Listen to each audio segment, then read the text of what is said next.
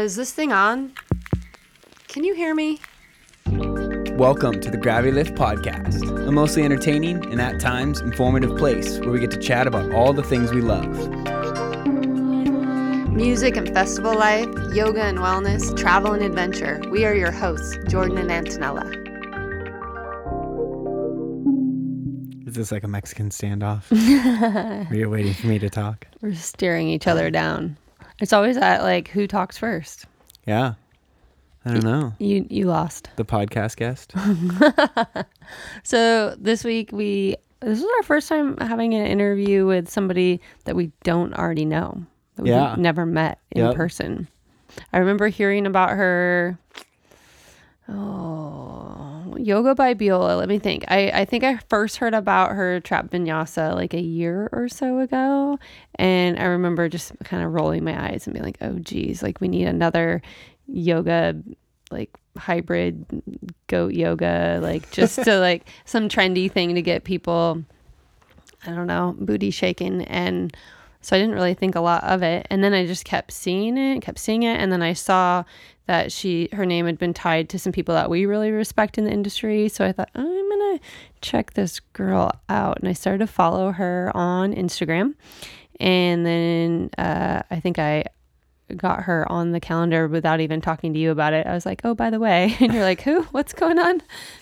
yeah, early on I was definitely not too sure about it just because it was like trap music in the broad term sense that people know of as like an electronic music genre that's like a popular genre right now.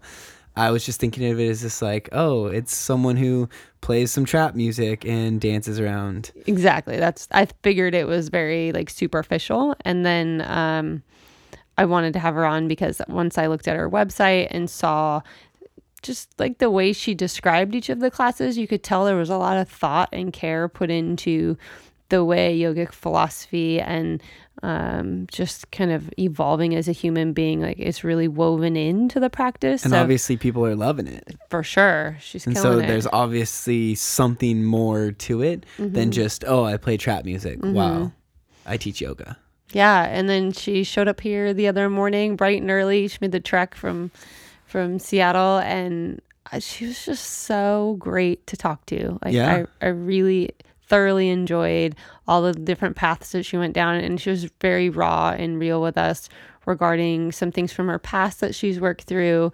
Um, yeah, Yeah, we discussed everything from substances to, you know, where she was from, which is mm-hmm. where kind of trap music originated. And so mm-hmm. without giving too much away, we definitely discussed some very ethereal topics mm-hmm. and then also touched on some very like grounding home where you're from. Yeah, I feel like there's something in here for everybody, even if you're not into trap music or you're not into yoga, that she just has this great inspiring message for self love and, um, I don't know, moving into your life with knowledge.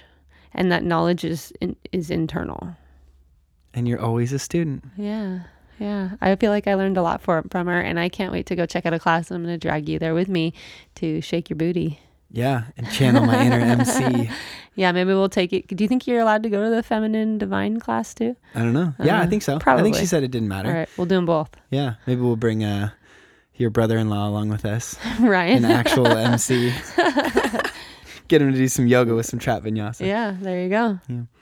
All right. Well, on to the morning interview. I don't think we've ever done a podcast this early. Oh yeah. We always do evening, so I'm like, uh, I'm not quite awake yet. Is this early for you?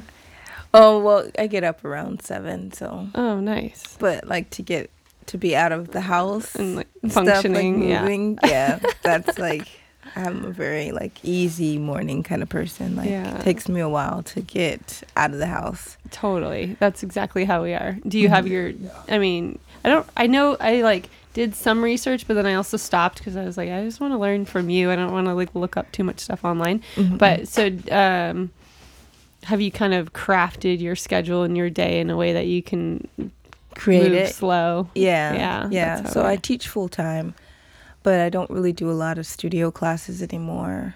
Um, just because like my workshops and stuff are um, a little bit more time consuming, Mm-hmm. and uh, I'm kind of bored teaching at studio. So we hear ya. yeah, Well, that's nice though. So you don't have to necessarily be anywhere until a little bit later in the day. yeah, yeah. So I only teach at. I only teach three three weekly classes. Oh, um, nice. Three studio classes. Yeah. Yeah. And where are you located? I'm in Columbia City. Oh, nice. hmm And are the studios you work at near there, or are you kind of yeah, all over? so because SoDo is right, like I'm in like Columbia City, Beacon Hill Mhm. area, and so I just take the back way to go to SoDo, and then I teach at Yoga on Beacon. nice. Yeah, and those are, and then I do all the the trap vinyasa and divine feminine yoga workshop stuff sporadically throughout the month, and um. Yeah, so those studios are nice and close for me, so it keeps it easy. I'm gonna grab my water because Yeah, my voice it. is still kind of raspy. Well, I saw your your trek in your workshop up north uh, to um, Summer Huntington Studio. Oh yeah, I yeah. saw that Flo on your Shala. events. Yeah, we just had her on the podcast, and we've done Oh, some stuff with her before with her. The Club Um, Bell. Uh, we haven't done Club Bell, but we did the Flow State Summit, and uh, we met her actually a few years ago working at a festival together. We just kind of connected and have always stayed in touch. And Yeah. yeah, so it was cool to see that on your thing. I was like, oh, nice. I know. I met her at um, Resonance Festival. Have you heard of that? No.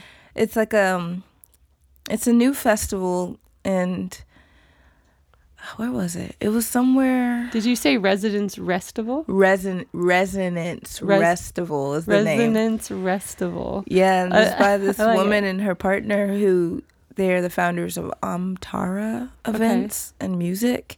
And I guess they were doing music events and but they're also yogis and so they kind of merged the two together.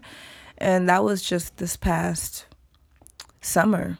Okay. And Summer was there and I had talked to her through email, but we had ever ever actually met each other in person. So we connected there and she took trap vinyasa, um, which was a little bit different just because I didn't do it to trap beats. I did it to Afro oh, nice. Naija beats, um, just because I felt like the trap. When I got there, just the people, I was like, I don't know if they're gonna really vibe with the trap. Yeah. like yeah because it was like kids and it, it was a it was a really fa- like family focused um, That was smart, probably. To, um yeah. festival. So it was a weekend. It was beautiful. They had really it was on a farm somewhere.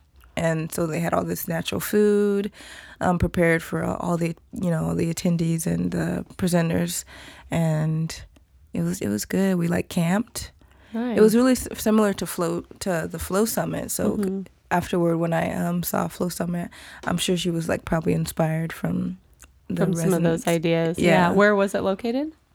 It was um I don't know, and this like it was somewhere like it was like an hour south. Okay. So and on this little farm that was in the middle of nowhere and they had like everything was like composted. Like it was very grassroots and it was just this huge space of land that everyone camped on and it was ne- next to a river and um they had like a little presentation room but most of the majority of everything was outside cool. yeah it was I'll have to look that one up. Yeah. We were just talking about we've done a lot of different festivals and some bigger end festivals that we're we want to start branching out and find the little niche ones that have Mhm. A little bit more heart maybe going on and less the commercialism and the massive amounts of people. So that one sounds yeah cool. and i love the kids that it was Mhm. children um that children were there and present and with their families and every night they had these um musical circles and things like that upstairs in the presentation room and everyone just got together and they had a few artists sing because I get they were originally just music f- festivals hmm um, so it was really nice and it was really relaxing. I really enjoyed it. I enjoyed every aspect of it, the camping, and they really enjoyed the, the trap vinyasa, even though they were super apprehensive and it was super white, honestly, and very hippie. And so, like, they're like, I don't think this is what I want to do.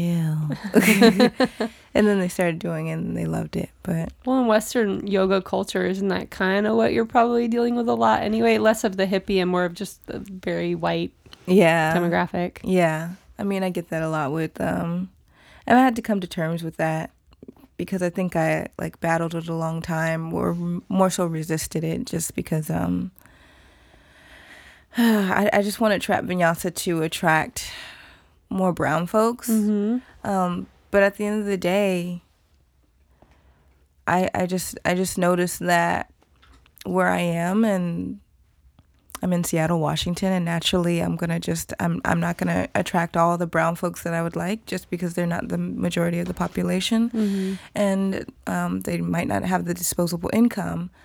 Uh, to come to a trap vinyasa class, but that's why I always keep the community-based class that I started trap vinyasa with. I started by just renting out community centers in the South End, so I always keep the community classes where the price is like signif- significantly lower for them. A lot of the people who come to the community classes are, are POC, people of color. Um, but when I go to the studio tours and everything, you know, it is it is mainly like white folks, but I hold space for anybody. You know, I I, I no longer like just only want to create space for only w- one type of demographic Mm-hmm. because I hold space for anybody who needs it, you know. And um, there's a lot of uh, non POC women out there who don't have the ability to tap into their sensuality or that self expression. And who am I to say that they're undeserving of that liberation because they're not brown? Mm-hmm. So, I think that's so important that um, you are an outlet for that. I, I don't, I know a lot of, I guess we're on the east side over here, and a lot of uh, women are very pent up and, like you said, not really expressive in who they are, or they're expressive for men.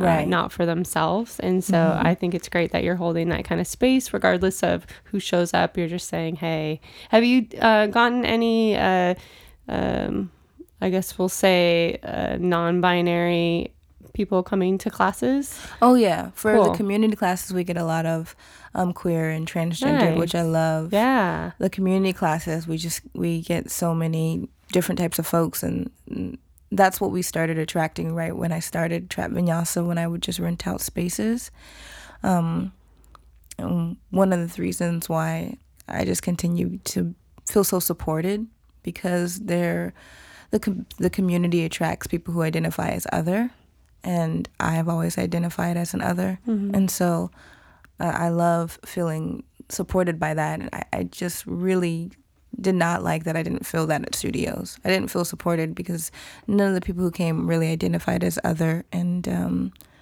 so they didn't really know my trauma and they weren't really trying to um, break open and find trauma healing together. Mhm. But we do that every week at the community classes, and we've that's what we started with. And so I, I feel really blessed to be able to have curated that community for myself, drew that space for others in. Can you Um, describe it all in ways that you try to tap into that? Because I, I, part of why we're not in the studio world anymore is that they all feel very workout oriented, and you're just there to do your, you know, warrior poses and get the yoga butt. And at the end of the day, it just feels very aesthetic based. So, Mhm. um, how as a teacher, how how are you kind of working to weave that in?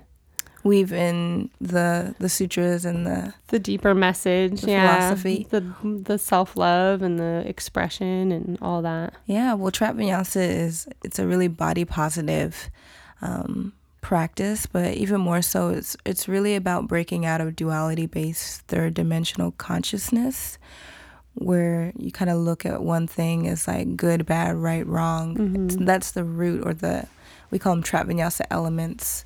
Um, one of the main elements of trap vinyasa is really transcending third dimensional duality based consciousness um, and beginning to cultivate a space of grace in your body so that you can transcend up to the fourth and fifth dimensions.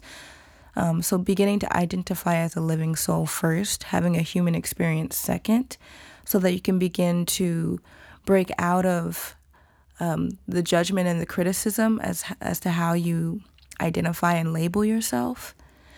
And and more specifically, so when we begin to transcend that third dimensional duality based consciousness, or when we feel stuck in that, uh, we cut off shadow. So you, you cut off half of yourself because it doesn't necessarily appeal to societal norms. Society is very third dimensional in its thinking. We live in a third dimensional reality, right? That's what the earth is. And so I try to teach students how to transcend third dimensional consciousness so that they can receive their shadow and begin to alchemize it because you can't receive what you won't acknowledge. Mm-hmm. Um, and that's one of the main things I try to teach in Trap Vinyasa, the main philosophy behind Trap Vinyasa is really beginning to ascend to the fourth and fifth dimensions so you can cultivate a space of grace within your physical form and emotional body so that ultimately you can create that space and grace for other people around you.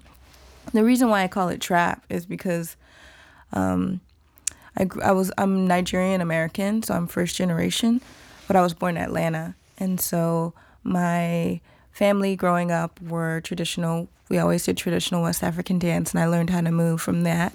Um, but my cousins and some of my cousins' friends were dancers, hip hop dancers, and exotic dancers. So I, I learned how to move from them. So I was always, um, I was really used to just saying like like really really really. Ooh. Uh oh. Uh oh. Hello. Yeah, it sounds weird. Hello, Clarice. you just like summon a seance or something? Yeah. some crazy spirits. I have no idea what that was. I Probably some sort of power surge. Oh, weird. That's all right. It kind of worked well because you were yeah. you were going in and I liked it and you overloaded the system. So keep going. Carry on.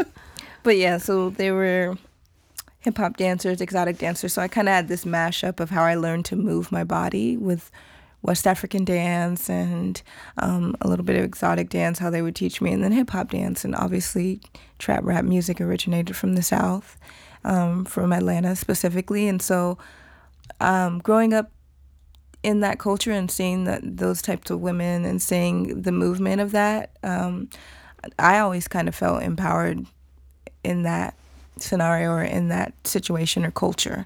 Um, I love, like, obviously, I love like Obama and Michelle and things like that. But that type of woman didn't really. I'm not really that influenced by that type of woman. Mm-hmm. Um, I'm I'm more influenced by the women that I grew up knowing and seeing, and um, they were just radical and how they moved and radical and how they thought and radical and, and their beliefs and their actions and not conservative at all and that heavily influenced me. And I did suffer some like severe sexual trauma when I was younger. And so when we moved here, it kind of it kind of exacerbated itself. Um, honestly, uh, just the culture shock of it all, and just trying to maneuver in Washington State as a, like a Nigerian um, American girl. Um, like I didn't really feel received by um, any communities because I wasn't enough of this. Like I was African, so I wasn't black enough, and then there was an African community, um, and then I was, you know, white people didn't really because I was I was black, or it was just like so. That's where I started to identify as other really young, mm-hmm. and just found these really different communities, um, really quickly. Um, but I started to, I started to really use a lot of substances to find that confidence or access that confidence really young and that kind of exacerbated itself by the time i was in college. I was really um, heavily abusing a lot of substances a lot of drugs and that's what drew me to my yoga practice. Um, in the midst of that though like you know i was heavily influenced by like other communities or trap communities. I, I dated pimps. I knew a lot of, even still to this day, I know a lot of escorts, and some of my friends were escorts and things like that. And like I've always somehow trickled into those communities and things like that. Um, did my little stint in like the clubs and everything. And so I continue to always find um, self complete self expression in those communities because even though there's so much judgment bombarding them or coming at them all the time, the amount of grace that they have for people is profound. Like mm. they have no judgment or criticism for other people. Mm-hmm. It's just grace. And so when I founded Trap Vinyasa, I was like, I want to mimic that grace. I want to create because I'm surprised that I can't find it in a yoga studio. You know, like it blew my mind. And I, by that time, like when I became a teacher, like I had done so much healing from substances and um, self-examination and, and just u- utilizing the sutras and everything to really become aware of what I was carrying. Um, so I was really excited when I became a teacher, and I was I was really baffled that that amount of grace wasn't in those spaces. And so I created Trap Vinyasa because I was just wanting to find self-expression in my practice and aid in my own healing in a in a way that held space for me. And so it started in my living room, and I just started to flow to different bits of music, and um, I added hip hop, I added like traditional Naija beats and um, different movements in in addition to the asana, and Can we? I need to break down a lot of that stuff. That's awesome. So much great information, but I have so many questions now. So, what Atlanta to Seattle? That's a big trek. So, what brought you here, and how old were you? uh, when I came here, I was I think I was eleven, Okay. and um, I came.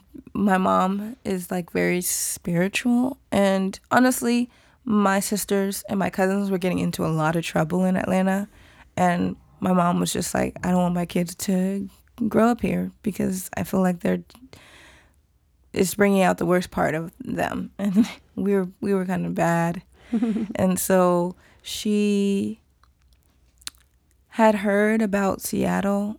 She didn't know anybody here. Wow. So she moved and she lived in someone's garage for a little over a year, just trying to learn the lay of the land. And then she told my dad, like, she's like, yeah, I think this is the better place. Like, bring the kids. I don't care if you come, just bring the kids. So, I haven't been to Atlanta, but I have some awareness of it. Is it a lot more conservative? I would assume than Seattle.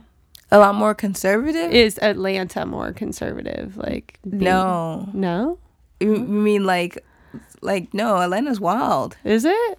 I didn't know that. You're talking about, you're talking, um, I mean, I guess I'm thinking of a southern state that it you're- would be. yeah, very you're thinking about like the old, Yeah. okay, like Savannah, oh, where all the white people live. My dad's whole side of the family's from Georgia. Oh, Yeah. I've, I only went there when I was three. Okay. But so I don't. I don't really Savannah, much about it. Savannah is like obviously Savannah, where, where all white people live and stuff. It's very conservative. gotcha. Very conservative. But Atlanta is not so much. Okay, Yeah, I was like- just curious if that was a big transition to come out to the West Coast and to Seattle. That's very liberal. Mhm. Um, so I wasn't sure if politically if that felt different. Uh, Well, for me, climate I- to raise. I was still so young Mhm. that I didn't notice. I wasn't really aware of political different political climates Mhm. or.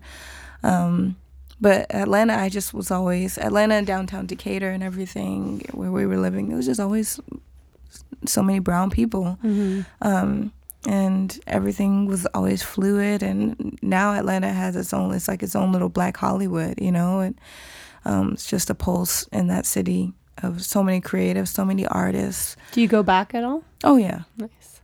yeah. I go back often, so um, I see all the changes and how just there's so much, so many artists, so many creatives popping up in different sectors. Um, but I go to a di- I go to a specific area, you know. Mhm. Um, you go to Savannah and things like that, you definitely see the conservative, kind of um, staunchy um, type of views out there. Mhm. Um, and you can see it when you're driving through, you know, Confederate flags and everything like that. But because there's just so many people of color that look like you around you, you don't really feel that unless you're around someone who's not. Right.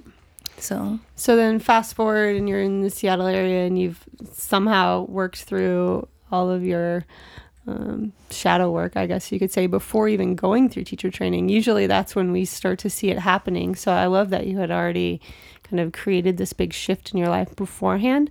So um, well, I was practicing. I practiced seven years before I came, became a teacher. nice. I And so practiced for a long time before I became a teacher as well. I had no, I had no desire to be a teacher. Yeah, me neither. Um, I was, I never even considered it. My practice was mine, and I Mhm. really needed it. I really needed it. I, I needed to be reacquainted with discipline. I needed, I needed structure and I needed to see myself and I I hadn't I hadn't I just Do you recall what type of practice you entered in? Oh with? yeah. I, I I entered with Bikram and I practiced Bikram religiously for four years. Um, It's a good word for Bikram. yeah, yeah. And I competed nationally. ah, It was crazy. I was, and then I transitioned to more Hatha Iyengar um, practices, and then moved into Vinyasa slowly. Um, but I just I needed that. I was What did you end up Um, doing your training through? so I've done two trainings, two two hundred hours. The first one that I did was just at a Power of Vinyasa studio, um, urban yoga spa in downtown Seattle. Mm-hmm. and the second one I did, I just wanted more time. Um, was eight limbs, two hundred hour, Nice. the longer, and so I wanted to make sure I had what I needed, um, the foundation that I had that that I felt like I needed for a full two hundred hour because I didn't feel like I got that at the first one, um, although it was it was it was really beautiful, and um, but the second one at eight limbs just compounded everything. Some of our teachers have gone through like multiple. They continue to go through different 200 hours because every school is going to have a different influence and different ideas. And yeah. Yeah. So do you feel like the the Bikram side of things for you was helpful in kind of getting over the, I guess we'll say addiction, but not necessarily addiction, uh, more substance abuse? Mm-hmm. Do you feel like that um, type A, super intensive, hot room? You're doing the same sequence over and over. Do you think that like really helped that you? discipline. yeah, that discipline of something over and over. Do you think that helped you kind of uh, get in touch with your shadow side and kind of break through those difficult barriers? Mm-hmm. Um, Tremendously. I, I think I know a lot of people rag on Bikram, and he's done a lot of shitty things, very much so. At the same time, I needed that practice. I needed that structure. I was I was all over the place. Like I had no breaks. Um, there wasn't anything that I wouldn't let myself do, or and I just didn't. I wasn't really aware of anything, and so that practice, that structure, just started to build such a self awareness because I could hear what my beliefs were. I could hear what my self talk was. I started to learn how I actually felt towards myself and uh, naturally other people. And it was very egoic in the beginning. And um, I think that's why I broke out of it. Obviously, the, the hierarchy of the way the class is set up and everything. And um, I knew I wanted something um, a little bit more intentional. Well, and your creativity. It sounds like you were always a very creative person. And Yeah. so Expressive. that's the thing is you Mhm. can't express yourself in Bikram. And so I think it can be super helpful in a type A intensive situation where you kind of need to uh, go through the motions. Yeah. And, I- then yeah. vinyasa allows you to create your own motions and your Mhm. own fluidity. It's honestly, to be honest with you, um, uh, sometimes I, I still, sometimes I really still enjoy structure. Like, Mhm. um, just because I am so creative and so all over the place, uh, I really love like Forrest yoga or Iyengar or, you know, hatha based practices with no music. And I'm just in there with myself in a way where I can really become self reflective and, and, and hear and understand. I, I just, I really do like those types of practices still. Yeah, that I can Um, definitely get behind. The Mm-hmm. the hard thing is um, in in a, the world we live in today, it can be very easy to be dismissive of things that people have done wrong and just say like, Mhm. "Oh yeah, it's okay." Like I really got something out of it. Yeah. So that's kind of a, a a sticking point for me with kind of the whole Bikram thing is like being able to find that the rigidity and the structure in something um, just you know switching to something more like hatha or you know an iyengar practice like you were saying where you can you can still find that but it's not tied to something so negative and if you do actually go to a bikram studio you are paying money towards this institution that has done a lot of harmful things to a lot of people Yeah. um, and I think um, in the world we're in right now, there's a lot of pushback Mm-hmm. against stuff like that, which I think is well deserved and finally coming. Um, yeah, it's it's figuring out kind of how to navigate between what you need and what's I don't know available. I don't know exactly where I'm trying to go with. Does that. that influence your teaching? So I, I just kind of browse through your offerings. Are are most of yours very music expressive based, or do you offer any things that are more of a quieter, more contemplative practice? Uh, trap vinyasa is heavily music based, and the Divine Feminine um, yoga workshop and the Divine Feminine hatha classes are not. So they're just traditional hatha classes, no music, very fluid, watery hatha sequence though. Um, it helps to drop into the receptivity, which is what the divine feminine is. It's just a, receptive, becoming uh, embodying a receptive nature, which is a genderless energy. Um, so the movements are really fluid and watery, so that you can be receptive towards yourself and energetically towards other people around you. Um, so I do have those two main practices, and then diamond body, or Vajradeha, um, vinyasa, and gentle are are non music based practices as well. And Nice. so I have a nice range. Yeah, and are the is the mm, so is it are these all overall themes that if you were to show up to it on any given day, it would vary a bit, or are you influenced a bit by your upbringing of having it be fairly structured? So if you went to one, um, and then you went to it again in another city or a different studio, would it be fairly similar? Like trap vinyasa, or Sure, any of your workshops. oh, they are set set. So trap vinyasa is four set sequences. Okay, cool. Um, they focus on the four elements of trap or trap vinyasa. hmm um, the history of hip hop or the storytelling power of hip hop when combined with asana, and how to utilize um, the storytelling power of hip hop to rewrite and redefine the story you've been told about your body. And then series two is Surya Core. It's um, about accessing or becoming receptive to one's personal power because I've always been on this trek of confidence, quote unquote. And once I started practicing, I started to receive that confidence is actually in me, but I've never allowed myself to receive it unapologetically. I've always kind of shrouded myself, made it myself small. So that practice is all about really becoming receptive to your own personal power, not aesthetically based, um, but becoming more aware of what's housed in your core, that energy there, that personal power, really feeling it um, and really receiving it without apologizing for it or shrinking yourself down or adding any false notions of humility. And then series three is Bhakti kickboxing, and that combines yoga, dance, and kickboxing. And, and I consider myself a Bhakti yogi. Every every extension of asana I do is an extension of praise um, to sovereign God that I serve. And so I wanted to create a practice where people could serve whatever deity um, that they uphold or withhold within their being. And it's kind of a, a harmonization of like surrendering and then also empowering through the kickboxing. And I wanted people or individuals to feel what it feels like to be strong in their body. And that's why we use the kickboxing. You start to feel what it feels like to be strong in your body. Um, and obviously, right now, a lot of a lot of women need to feel that. And so I understand what that feels like, you know. And um, and the last one, Hit Hatha, is all about utilizing the heat of the breath, the pranayama, to cleanse and purify. Um, become to come to the place where you're reflecting pure awareness, not the stories that you've adopted.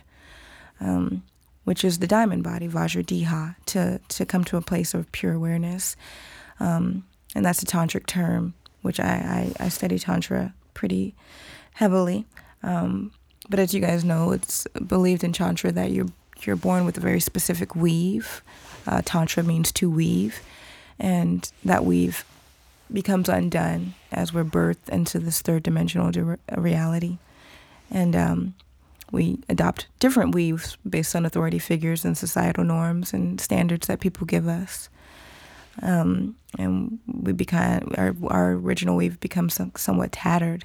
So coming back to your original weave, um, as a living soul, as a living soul first, having a human experience. Second, coming back to that original weave.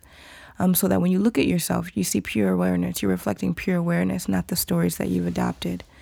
And um, so that's a hatha based practice. And it does combine a little bit of hit. So those trap vinyasa four set series are always the same, Mm-hmm. always the same. Um, the Divine Feminine um, yoga workshop has six six sequences, hatha sequences for each archetype, and those Hmm. always the same. And then Diamond Body Vinyasa changes. Diamond Body Gentle changes depending on if I teach it or my intern teaches it. She teaches the Diamond Body Gentle, I teach the Vinyasa, and sometimes we switch. But the foundations are the same, are rooted in that um, reflection of pure awareness. And there's kind of a movement that we've crafted, a fluid um, movement that we've practiced or crafted to, to find that. But I just want to go really Mhm. quickly back to what Yeah. you said Yeah. because that's like resonating with me in my body still right now. And I know I hear you what you said about like Bikram and just not ignoring, not just like ignoring what happened, you know. And I, mm-hmm. I I do hear that, and I want to respect that. And and it's interesting because I went back a few what was that last year? I did a Bikram practice, and I was like this. This is really unhealthy to go into a back bend right in the beginning of practice. It just didn't make sense, you the know. sequencing is. Uh, Mhm. we've talked about that in our teacher training. Yeah, I have a major issue with the way it's sequenced. Yeah, it Yeah. doesn't make it doesn't make sense um, in my body anymore. It doesn't feel emotionally safe to me with the knowledge that I know about Bikram. I also have to respect what I gained Mm-hmm. at that time and the space that it provided for me. Um, I have to show gratitude for that, you know, and I, I want to. I want to make sure I show gratitude to that. At the same time, the practice and its foundation and its root comes from a man that I think is a little I don't know what that man is. but he he has his his shadow work to do. I try not to judge and criticize other people. Um, but acknowledge that they have their own shadow work to do and let it be that and then I move on and make my own decision from there. And so Bikram doesn't make sense for me anymore. I don't feel s- emotionally held or safe in that practice, which is important for me to feel as a Nigerian woman. Moving my body in a certain way. Um, I can already imagine had I been in his presence. Obviously, black bodies are super hypersexualized. I don't know what that have, if that would have been safe for me, Mm-hmm. um, and that's why I don't feel safe in it as a brown body anymore, with the knowledge that I have.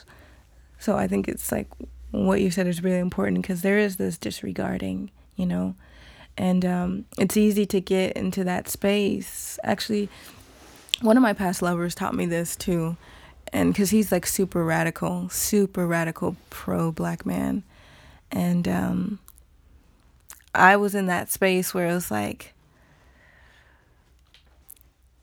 Oh, everything is love, kind of thing, you know, and everything is love. Everything is love, you know. Hey, baby. nope. Blue Nope. decided to come say He's hi. like, "Are you talking to me? Did you say love? Hey, Or bud. Nobody wants Sit. full, full Sit. French kissing. Sit. Sit. Good boy. Good boy. um, and he just, we, everything is love, but you have to acknowledge where we are, what we're going through. You have to feel what people are are experiencing. Be empathetic to that, and um, that was really important for me. You know, to feel the as an empath, I do feel it. And I think I was just like not wanting to anymore. Um, and I'm also very pro- prophetic. And so I was going through that time where it's like, oh, everything is this. And, you know, but no, that we're in some nasty shit right now, you Yeah. know? Some nasty shit. And it's showing some nasty shit within each individual. And um, we got to hold space for each other, or brave space, rather. Hold brave space for each other. And uh, be so, empathetic. so holding that brave space you were just talking about is a very grounding thing, and something Antonella kind of always talks about with me and with other TTs is um, the ability to feel ungrounded. Mm-hmm. And I think at some points that very um, prophetic or everything is love can be this ungrounded lifted elevated state Mm-hmm. um, and she deals with a lot of that where she can she knows what's going on in my head before i even do like it's she's got some weird mom woman shit that just goes on that baffles me sometimes but it's it's the importance of holding that grounding and one thing i found with substances is that they tend to make you feel ungrounded um, and they can elevate you to this state of all is love and wanting to be intrigued by all of this ethereal, beautiful, otherworldly information. And I think that what I've found from yoga is that it definitely helps in that grounding aspect of you can take all this ethereal information and um, I studied philosophy in college and so my brain always goes to this like super deep complex matrix like information. But how do you bring that back to where we are now? Because like you said there is some shit going on right now some heavy shit. And so how can we take that information and mold it into a digestible form that allows other people to take it in and feel some of that lifting because some people are way too grounded um, and kind of combining those two so i think it sounds like you've gotten to a cool place where you're able to combine those together which i think is super important Yeah, I like to say I make enlightenment accessible. Mm-hmm. Um, I make it accessible to all different types of people brown people, white people, whoever people, yellow people, pink people. Um, and it's interesting too because you like on substances, it could be that way. Like you can use substances to go through this ethereal place, or you could just b- use substances to be alive. yeah For me, like um, I was so zombie like in my body for so long that when I got high, like I I I was already so devoid of life that it brought me just like a little bit higher up to a, a normal state of living where people the frequency they already exist at. I was just below there because I just was not alive in my body. So it just made me feel a little bit alive, you know? And so when I started to practice and I started to feel that normal frequency, I, I wouldn't say normal, but started to like arrive to um, um, a frequency of living, that was blew my mind. I had always like I I was not living. I was not alive. I was not alive in my physical form. Like I was like severely depressed and I just was like just not living, and so to have to get to a, that state without any substances was profound to me. To be alive in my body was profound to me, um, and I think it's it's super important to like get to that place where you can share ascension here. You know, because you can share ascension up there and not be empathetic of what people are experiencing right here Yes. you know and so i do that through tools like trap vinyasa that's a practice that meets people where they're at they, it doesn't require you to have um, certain aspects of a practice yet or certain or know certain things which tends to draw so many others away from the practice you know it doesn't it's not this exclusive club or anything uh, like like a studio feels like that. It's literally for the community. It's for the people. It meets you where you're at, and I have continued to get so many people who are just brand spanking new to yoga, and Trap is their fir- first yoga practice, and from there they they move into whether it be Diamond Vinyasa or they move to Divine Hatha. They move into like I'm so ready to learn more. I meet them where they're at. I don't require anything of them and I teach them in a way that they're able to receive and it is and it's accessible for them. Um, if I'm breaking down the sutras, I'm using my life to break down the sutras. I'm using my story to break down the sutras or the limbs. Um, not, I'm not leaving it in, in ancient times where they can't grasp. I'm making it authentic um, and real.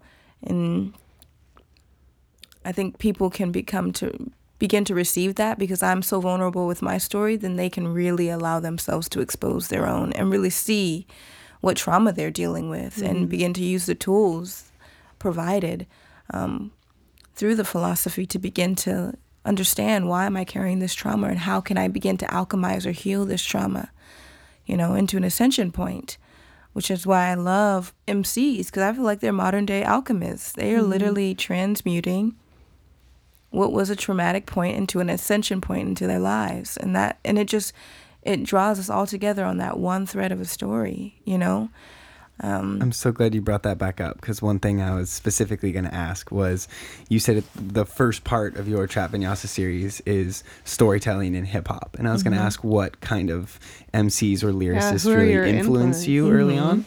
Yes. I mean, obviously, Jay. I'm a big Jay Z fan. Nas and I love Kendrick. Mm-hmm. I love the authenticity of Kendrick. Um, and then I love trap artists. You know, like I grew up listening to, to Tip, um, T.I., but mm-hmm. my cousins were also on his label way back in the day when he had like Grand Hustle, and so I've been around. I've, I've been around Tip and have I've just I've seen him grow and and change as a man and alchemize his trauma into ascension points to really becoming this this powerful being, but also utilizing what was these these flailing or failing points, um, and utilize those to empower people around him and to empower himself. I think it's really it's really powerful how hip hop artists can do that, and they're continue to speak of how they came from nothing to something. And I really relate to that because I, I really sometimes marvel at what trap vinyasa has become or or the divine feminine you know just how from where i was and anyone who knows me has seen such a change like i i, I just I, I marvel at how i was able to alchemize this and to you know and to come to this point, you know? And that's what hip hop artists do all the time with their music, through their stories. I think I think it's so powerful, you know, and I, I really relate to it. Um, and I find comfort and solace knowing that they're out there doing that, you know.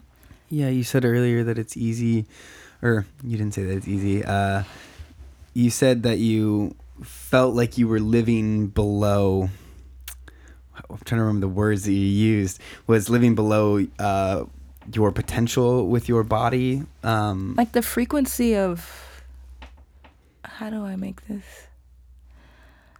Mm, I just didn't feel like I was living. I was like living below the frequency of of living life. Yeah, and I feel like that's it's easy to compare yourself to the rest of the world and you said like oh the average or the normal person is like living at the frequency and i felt like i was below it mm-hmm. but what i've really found is that the average person is living way below that frequency yeah. mm. that's why the opioid epidemic is huge because yeah. i think uh, i've felt it so many times in my life where i'm sitting there and her and i have talked about it she never experiences boredom i experience Ever. boredom all the time and i'm always itching to change that boredom with some sort of substance. Yeah. It's it's just like it's it's this weird clawing inside of me that wants to be on some sort of different plane. Whether it's elevated or lowered, it doesn't really matter. It's just like wanting to move somewhere. Mm-hmm. And I think the average person is really on that lowered level, and and they're looking to lift it. Um, and that can be through physical exercise, which is where yoga is super helpful, but then also taking that deeper into the the spirituality of things is is super important, but I kind of just wanted to touch on the fact that it's so easy to compare ourselves to others and think that others are on this good level and that we're somehow less than. Yeah. But everyone is kind of struggling and I think that's it's I commend you for what you've done with trap vinyasa and creating this space where people are able to kind of elevate themselves without needing a substance, which is very much just a short term change. It yeah. doesn't it doesn't have much lasting effects. Yeah, and it tends to keep you longer than you want to stay. it takes you it takes you longer than you longer farther than you want to go. Yeah. Um, but Yeah, and I will I will correct you to say that I did say that. Start to say that I said I can't say that. I can't. I can't say that. Yeah. I can only speak of my experience. Yeah. Um, but you're right. A lot of people. A lot of people are living there, you know, in that frequency, just right below uh, low density emotions. Like we just are living in like really low density dense emotions which make it makes it hard to ascend like the more emotionally heavy you are the harder it is to really ascend um, the more you can really transmute those emotions into higher frequency vibrations the lighter your emotional body becomes and the easier it is for you to begin to adopt or, or believe or receive that you are a being of love and begin to exude love and not and exude love and truth in, in your entire being in your thoughts and your and your, like your being becomes love and truth um, rather than it just being something you say or a touch or something you do. It literally your whole being um, but it, it requires breaking out of that those low density emotions and um, it's hard because I remember when I was like in my shit, you know, even though I knew that they weren't really helping me, I had my depression, I had earned it. Like it was like mine. I earned it. Your like, badge. Yeah, nobody can take it away. Yeah. Like it's mine, even though it's like shitty. I didn't want anyone to take it away from me because it was mine. Like I had earned it, and I hadn't earned anything at that point. You know, so it's just like, how dare you take this away from me? Like, this is who I identify as. This is only the the only person I know who I am. Like, you can't take this away from me because I'm nothing. You know, and it's those stories. We keep telling ourselves those stories, and um, until we begin to like break slowly break out of that which happens but it does take time for each person and that's unique um, to each person. But when when we earn something it doesn't matter if it's a positive or negative. We've earned it and we just don't want to give it up because it's who we identify. And who we identify as or with creates our reality. And if someone robs or takes that from us it feels like like your your your earth is gone. And that's super scary to like where do i live you know Did you feel that way at first when you were transitioning out of substance abuse? When you were kind of like, all right, I need to do this less, or I got to make a change? Did you feel an attachment to Oh, I felt those very experiences? Yeah. i felt very attached to to the whole process of using like mm-hmm. from getting getting it to what i did with it to how i ingested it like the whole process to like what action led to it after. Like i felt really attached to every moment that happened like when i used. And um i identified with every point of that process and like um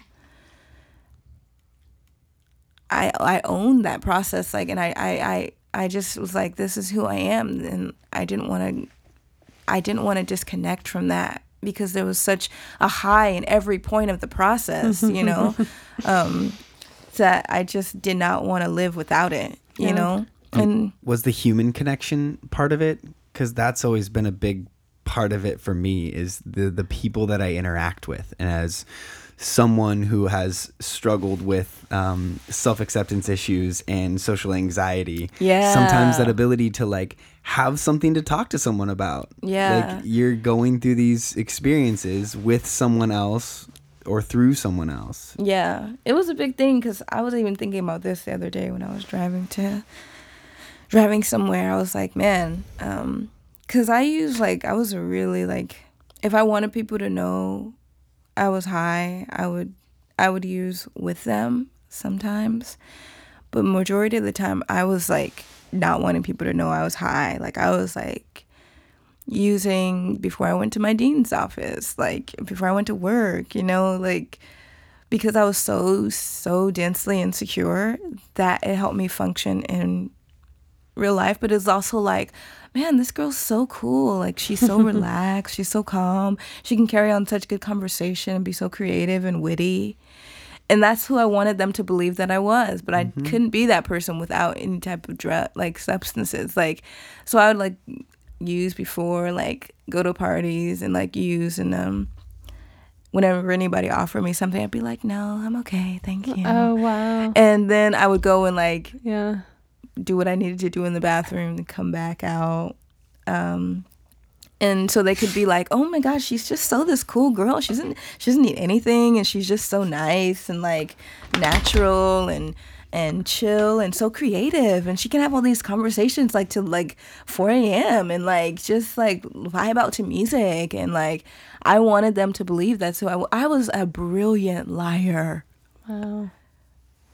That's I so was- interesting I because was, it's like- similar goal set, but just in a totally different Yeah, in a totally different direction. Yeah. And I was such a good liar.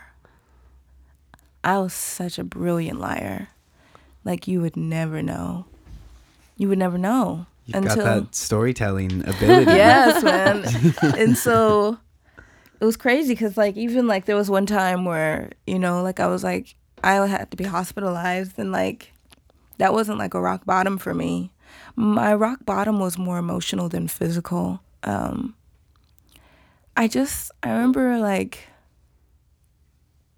using like by myself one time and um it was in like my parents house and in like my old bedroom like i had i was like on a college break or something it was like right before i was about to graduate and my parents weren't home yet and they came home and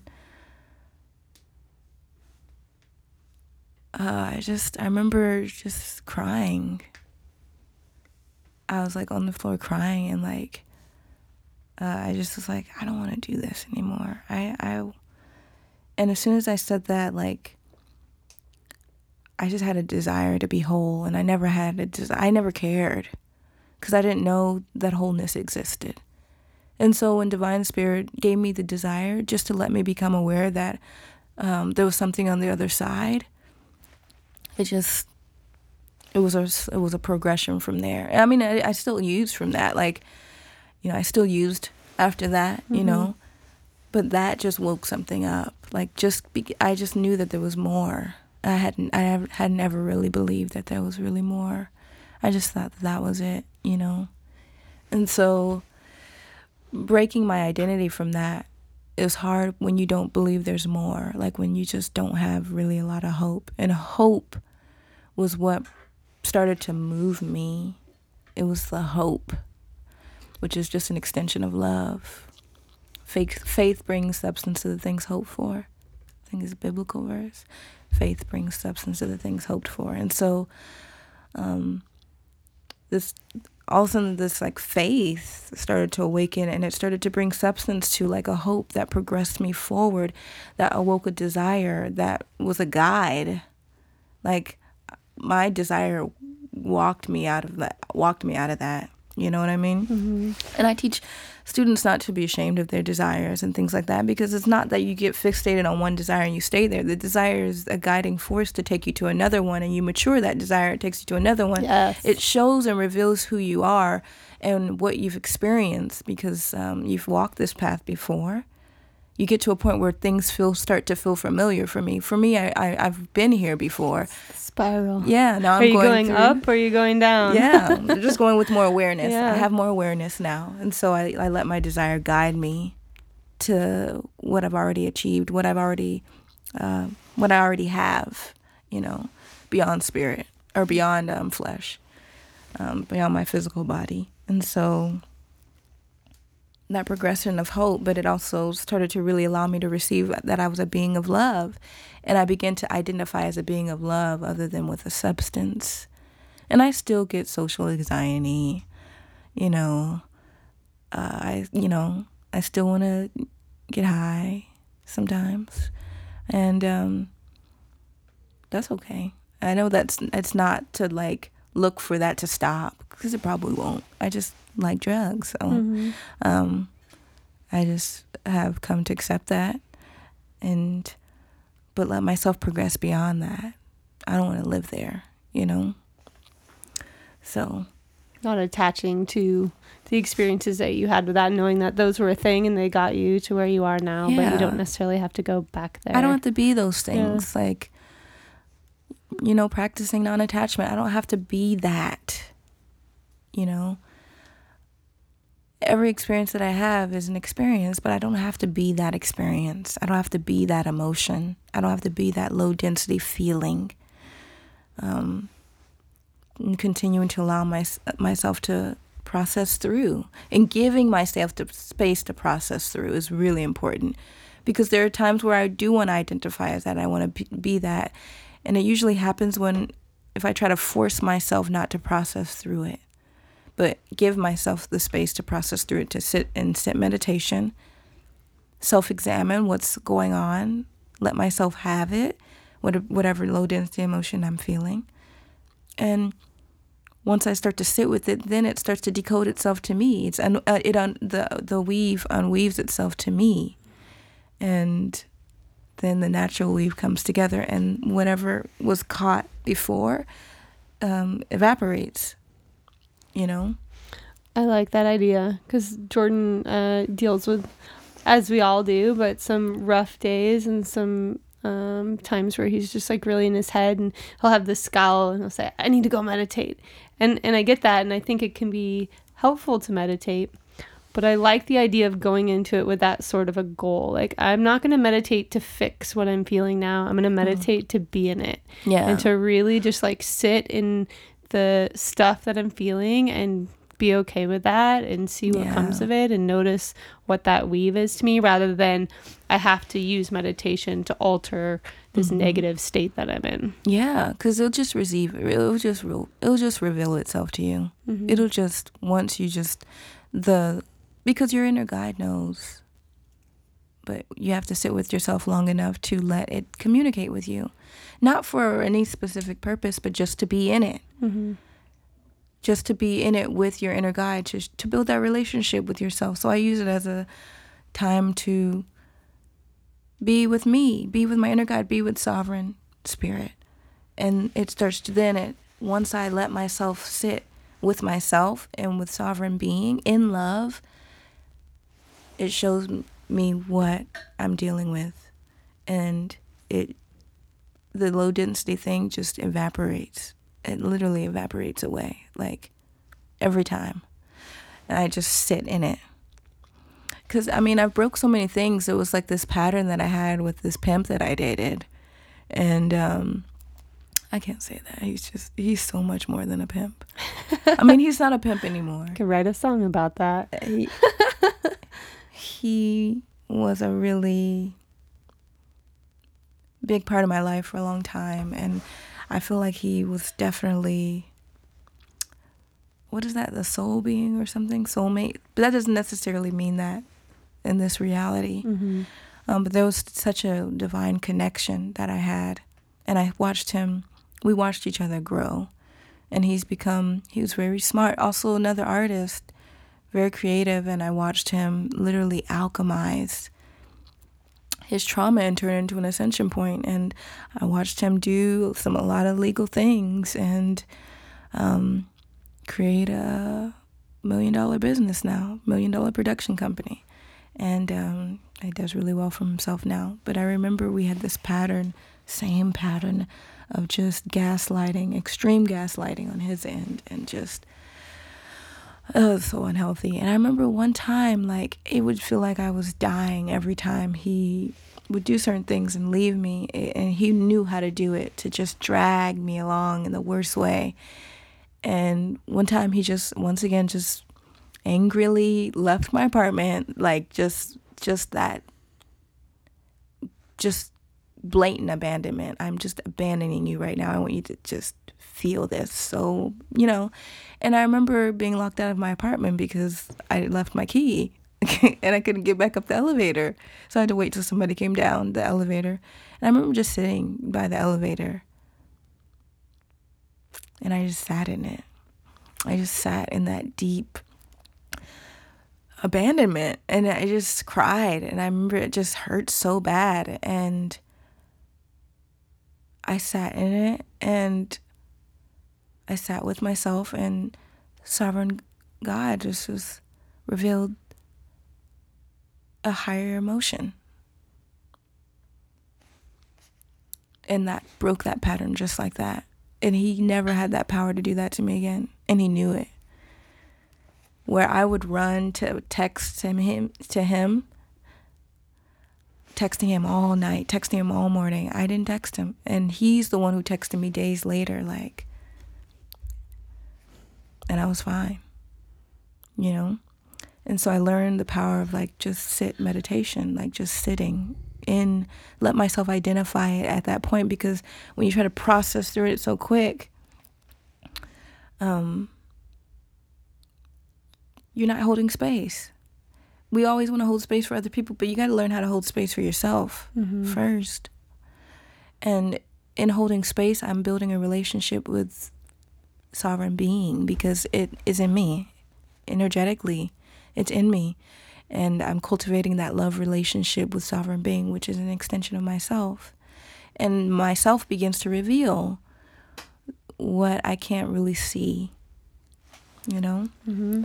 And it's a continual process. What would Mhm. you say that you, if you're willing to share, what you sit with more currently? What are some Mm. things that you find? It's so funny because I don't do it a lot anymore. Yeah. I used to I used to have to do it all the time, but I've I've alchemized a lot of that stuff that I I kind of don't have to sit in it anymore. Mm-hmm. But when I do, it's more gratitude now. Mm-hmm. It's more so I sit in gratitude.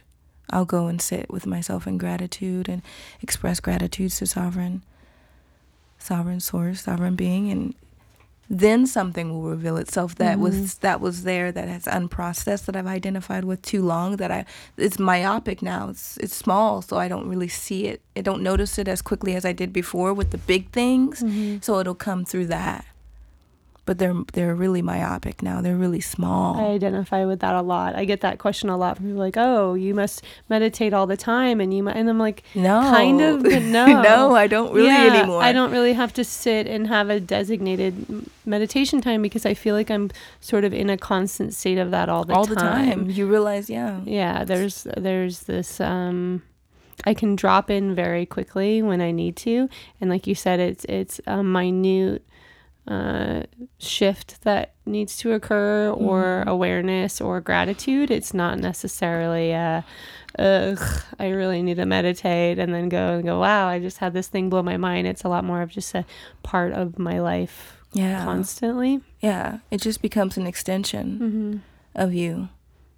And I would say it's a big part of my yoga practice as well as my teaching practice. So when I'm practicing and um, I'm setting an intention at the usually at the beginning and the end of my practice, um, those are really like kind of emotional moments for me. And then also when I'm teaching a class, especially when they're in shavasana, I usually that time is usually spent uh, in that state, either for myself or um, uh, transmissioning it to each body or each energy in the room. And so it, it does feel like it's just a part of who I am now. Mhm. Yeah. Yeah. I, I can definitely relate to that. Yeah. Although people do might need those big meditation Mhm. chunks in the beginning Mm-hmm. to process the big stuff, the dis, the low density stuff because it's so heavy, you know. I really want Jordan to come to your classes. I think we're going to come to your classes or workshops. I think that would be so good for him because there's parts of him that are very wild and free. Uh, but again, it's usually atmosphere or substance based. And so I think it would be really cool for him to be in that atmosphere and just see him shake some of it off. And yeah, he was raised very like proper and. Um, I know. Look at that fat ass that house. fat house. Yeah. I, when I saw that, I was like, "Fuck, that fucking house is fat." Yeah, he's got, you know, the Microsoft parents and the you were the theology student of the year in your Christian Catholic school or whatever. So he was brought up very, you know, I understand. I, Yeah. my parents were mus- are Muslim, okay. so like, it's so funny too, how sometimes your parents need to see, like, you change in order to give themselves permission to evolve. Mm-hmm. because I grew up like heavily Muslim. Like half of Nigeria, as you know, is heavily Muslim, and um, that's the part my family's from. and um, so I had to go to mosque every week and wear my hijab and just like and it never made sense to me. I was just like, why do I have to sit on this side and the guys sit over there and then I can't I can't pray when I'm on my period. It just was like um, never made sense to me and I just rebelled against it so much. I was so rebellious against it. And um, once I started to like just transcend or like started to practice and uh, really identify with, I guess you could say, I, I Christ consciousness, but uh, you know, a higher consciousness. Like I don't call myself like any religion, and just started to receive sovereign being in my in my being. Like my parents, my mom studies Buddhism. Wow. And my dad goes to church. After devout, devout, you know, and I now I sit and I meditate with my mom. Like we meditate together, and um, it's just wild. It's just wild. Sometimes like they just need to, even though they resist, because it's just like I was always the child. Like, oh gosh, what's gonna happen to this one? we're really worried. Like we're really scared about this one. Like she's not very bright. She's not really smart. I was really awkward looking when I was little. She's not really that beautiful either. oh no. Yeah, and so I mean, Nigerian ethnic You're parents. like, look at me now. Ethnic parents can be super harsh. Okay, they're just very blunt. Yeah. And so I, I could feel that at a young age. Like my older sister was very brilliant, just Mm-hmm. super smart. Like she would read through these thick ass books in like a day. Like Mm-hmm. she just was so sharp and my younger sister was just so adorable. She was just so beautiful. She was Mm-hmm. so beautiful and um then there was just me and i was just so awkward and i was a really depressed child growing up like at a young age i was really off like if you look at my baby pictures i just was frowning i was angry and they say capricorns age backwards i'm very much a I dense was capricorn totally gonna ask what your sign was. okay, okay. and so yeah and so i completely understand and then growing up with those like dogmatic like muslim traditions and rules and like uh, it was awkward you know but once i started to liberate myself they liberated them they started to give them so it's the grace. You give other people space to embody grace too when do, once you do and because it's happening to me the one who's the most almost frustrated child that they you know it's almost like wow it wakes them up immediately you Yeah. know? My children have taught me so much. They continue to all the time. I just watch them. I'm like, oh wow, yeah I can definitely learn something from that, and that's great that your parents were open to that. hmm So I think generate. How old? How old are you? i'm 30 Okay, so they're in their fifties probably. oh the 60s Oh, 60s. So Yeah. that's even better that they Mhm. were able to be open to that. Um, I think depending what generation we're dealing with, but my um, I'm 100% Italian, and my when you're describing that, I so get it. Like it was so harsh growing up. My grandma was always very like, "You're this one, and you're that one," and and Mhm. everybody had kind of a title: the the beautiful one, the thin one, the uh, the the fat one. You're fat. You know, she would Mhm. use words like fat and ugly all the time, and it was just baffling to me that there was no nobody really questioned it. It was just the categories that she would put everyone in, and yeah and uh, and then you would start to identify with, oh, am am I that Yeah. one?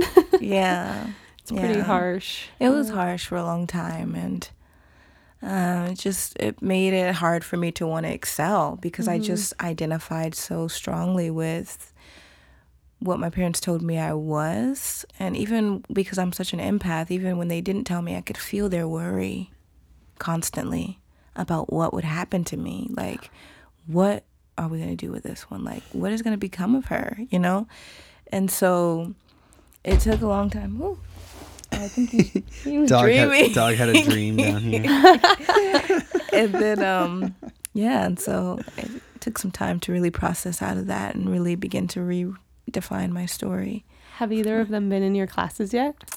I want it to happen. No. Do it. Do it. no and it's just like I think it's also just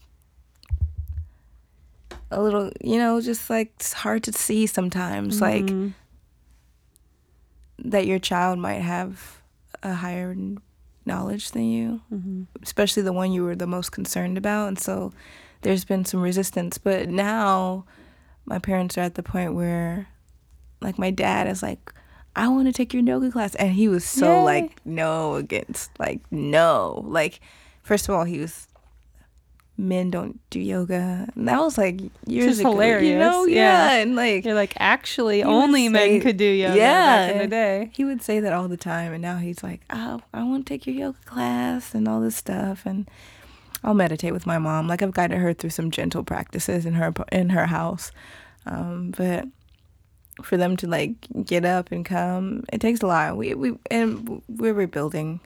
Like i've had some somewhat of a strained relationship with like my mom for a while. And not and and and that was a few years ago when we've rebuilt. And so it's it's just nice that I can I can just sit with her and um, we can meditate or like I can get such such incredible wisdom from my mom, but she also is my greatest content like c- contender. You know, it's just like I have so many triggers that she helps me reveal, like that are from my childhood, and whenever she'll say something, I'll just trigger her, and it, it sometimes it hurts me. Like recently, like um, she triggered something and I, I've I've for the first time I felt the hurt that I caused her like it made it hard for her to be in the room like she had to go upstairs. Mm. Like she was just like I'm not doing this. I'm going upstairs. Like she was so wanting to get away from me because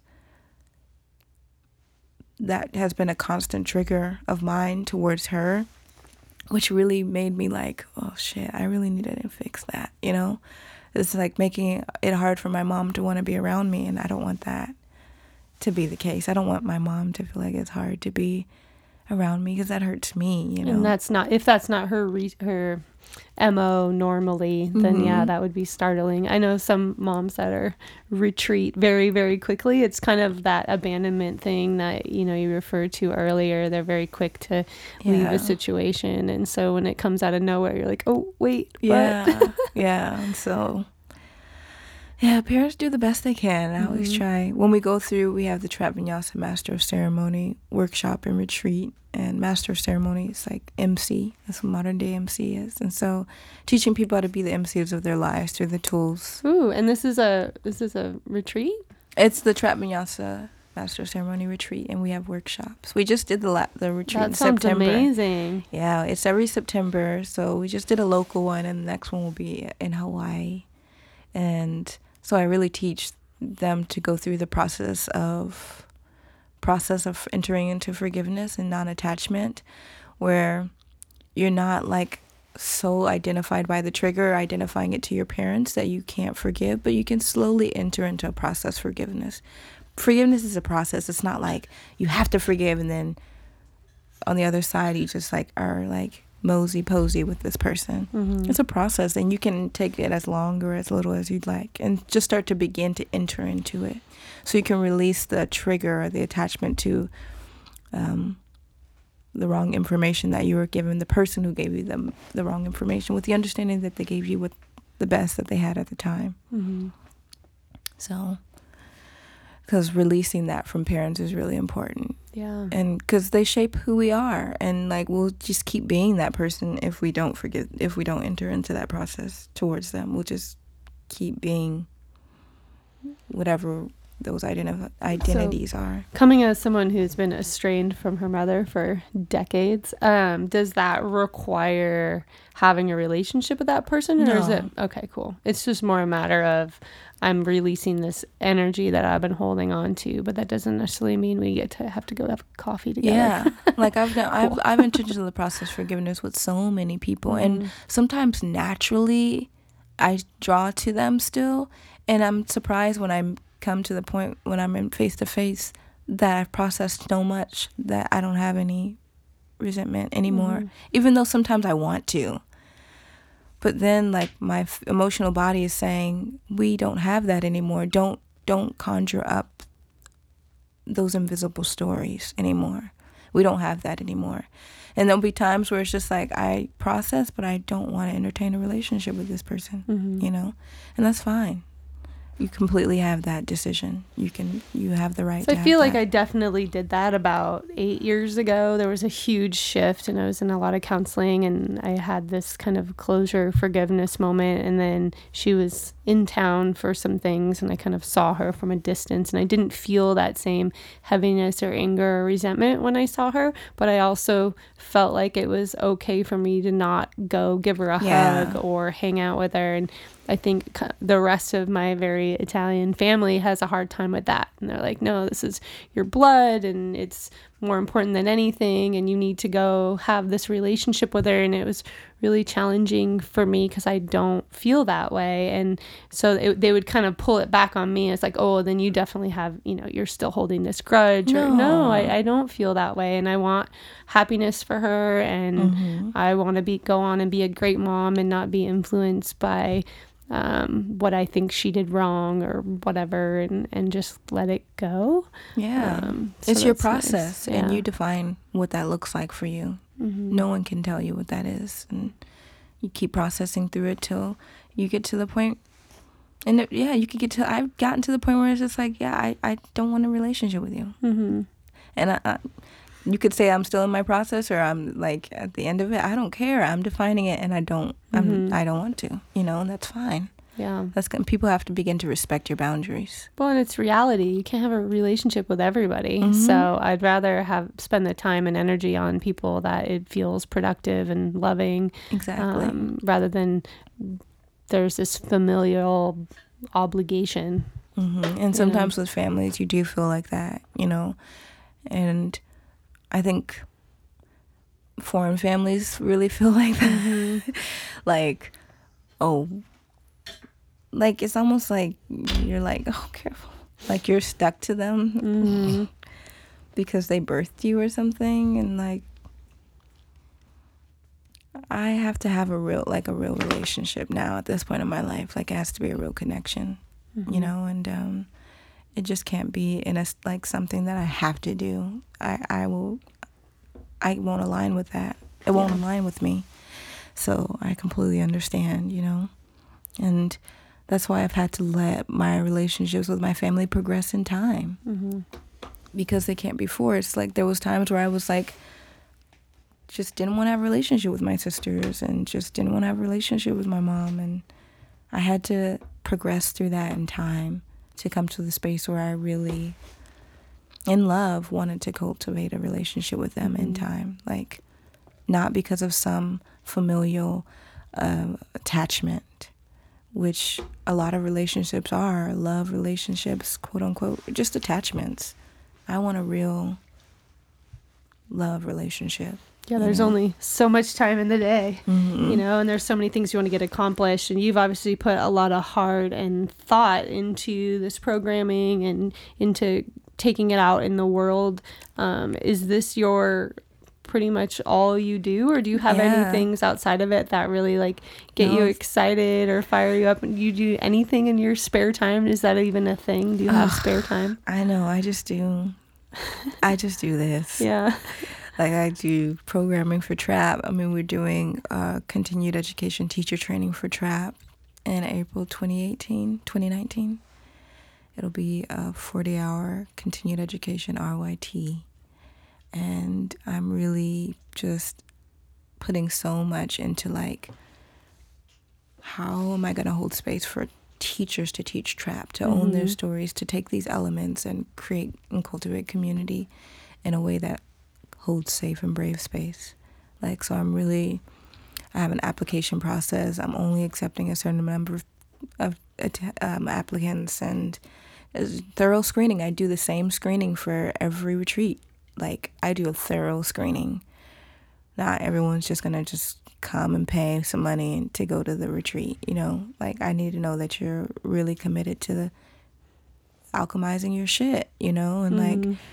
Really breaking down this, you know, applying the philosophy and the tools into your life, you know, and holding space for other people too. That's the key thing is respecting the other people that are there and they're not just there to go on a yoga retreat and Mm-hmm. Yeah, and learn how to twerk. Like yeah, Yeah. they they're there to work through some stuff and it would be weird if you just had some random Mhm. person in there that wasn't on that same level. Yeah, and it's important too that I have teachers. I, I don't want to just have like just white teachers who just want to shake their booty. Mm-hmm. You know, like so I've been doing that and then I have a new project coming out just called Diamond Body and um my goal in the next 2 to 3 years is I want to do a 200 hour but I don't want to do it in the states. Hmm. I want to take it back to Nigeria because Nigeria is at a point where wellness is something they're considering. like mental health is never it, mental health is looked at as like has looked at been looked at as a curse in Nigeria. Like Wow. they call them like the craze, like the crazy man, and and just it's it's looked at as a curse and it brings shame to the family Hmm. you know and so now they have some yoga studios and they have like wellness studios Wow. which is That's huge exciting. yeah and so i want to do something. I always want, knew i wanted to go back and my parents have always you know say like yeah you have a lot of advantages as an american nigerian american like Mm. you know so i wanted to do something to boost the economy. How can i help boost the economy gr- bring income to people out there? And so i was like oh, i could you know host a really intentional teacher training in nigeria. That's what i want to do the, states are oversaturated with teachers Yeah. They- Way too many. yeah and so i'd love to host them in different parts of africa hmm start with nigeria where i know move it to south africa Well, this podcast has been known to make things happen. So I will say, like, just putting it out there in this space and all the people that will hear it and just yeah hearing yourself say it and us go, we'll check in with you and be like, hey, how's that going? I, I definitely think you can make that happen. And, and um, the fact that it's coming from such a loving place of wanting to give back to the the roots that have at times been challenging for you that you've learned to love and embrace i think that's yeah that means it will do well Yeah, I'm excited. And Cool. so, but this is what I do full time. I'm thankful. I'm thankful. I've done the nine to five thing and I like loathed it with a passion. My body rejected it. Mm-hmm. I got such severe sciatica. I was a um, marketing Sitting copywriter. the Yeah. time yeah, Just type, type, typing. And like, I was uh, actually copywriter for Zulily for a while Yes. and I just my body's just so used to being active and movement and like I was just like my body's just rejecting this and then I went through this phase where for a few months my eyes would just swell up uncontrollably like I had to go to the hospital like they were like and they did all the testing on foods and everything and it wasn't any of that I think it was a nerve that was being spread, pressed in my spine because I have scoliosis and the Mm. sciatic nerve tension. I think it was something to do with that, but my body was rejecting that job. Well, and as we know, as entrepreneurs and yoga teachers, you spend a lot of time at the computer now to get Mhm. all of all of these things coordinated. Yes. But you can get up, you can move, you can spread it Mhm. out throughout the day, and so there's, um, yeah, it's nice being your own boss like that. yeah, I definitely am one of those people that that was the path for me. Well, thank you so much for taking the time to come out here. Thank I know it's a trek. It was really cool to talk to you. I'm so glad I like swatted my hand away from that computer and stopped doing my quote unquote research because I just think learning from you face to face and hearing your passion behind it speaks volumes. And I Mm. definitely want to come check out some classes and encourage other people to do so as well. I think it's fantastic. Thank you so much. It was a pleasure to be here. I'm so Yeah. glad I got to kick it with you guys. Woo. All right. Well, thank you so much. Goodbye. Peace. Bye. Thanks for listening to the Gravity Lift Podcast with Jordan and Antonella. If you like our show and want to find more, check out our website at gravitylift.space. And when you get a sec, please rate and review us on iTunes to help us spread these vibes far and wide.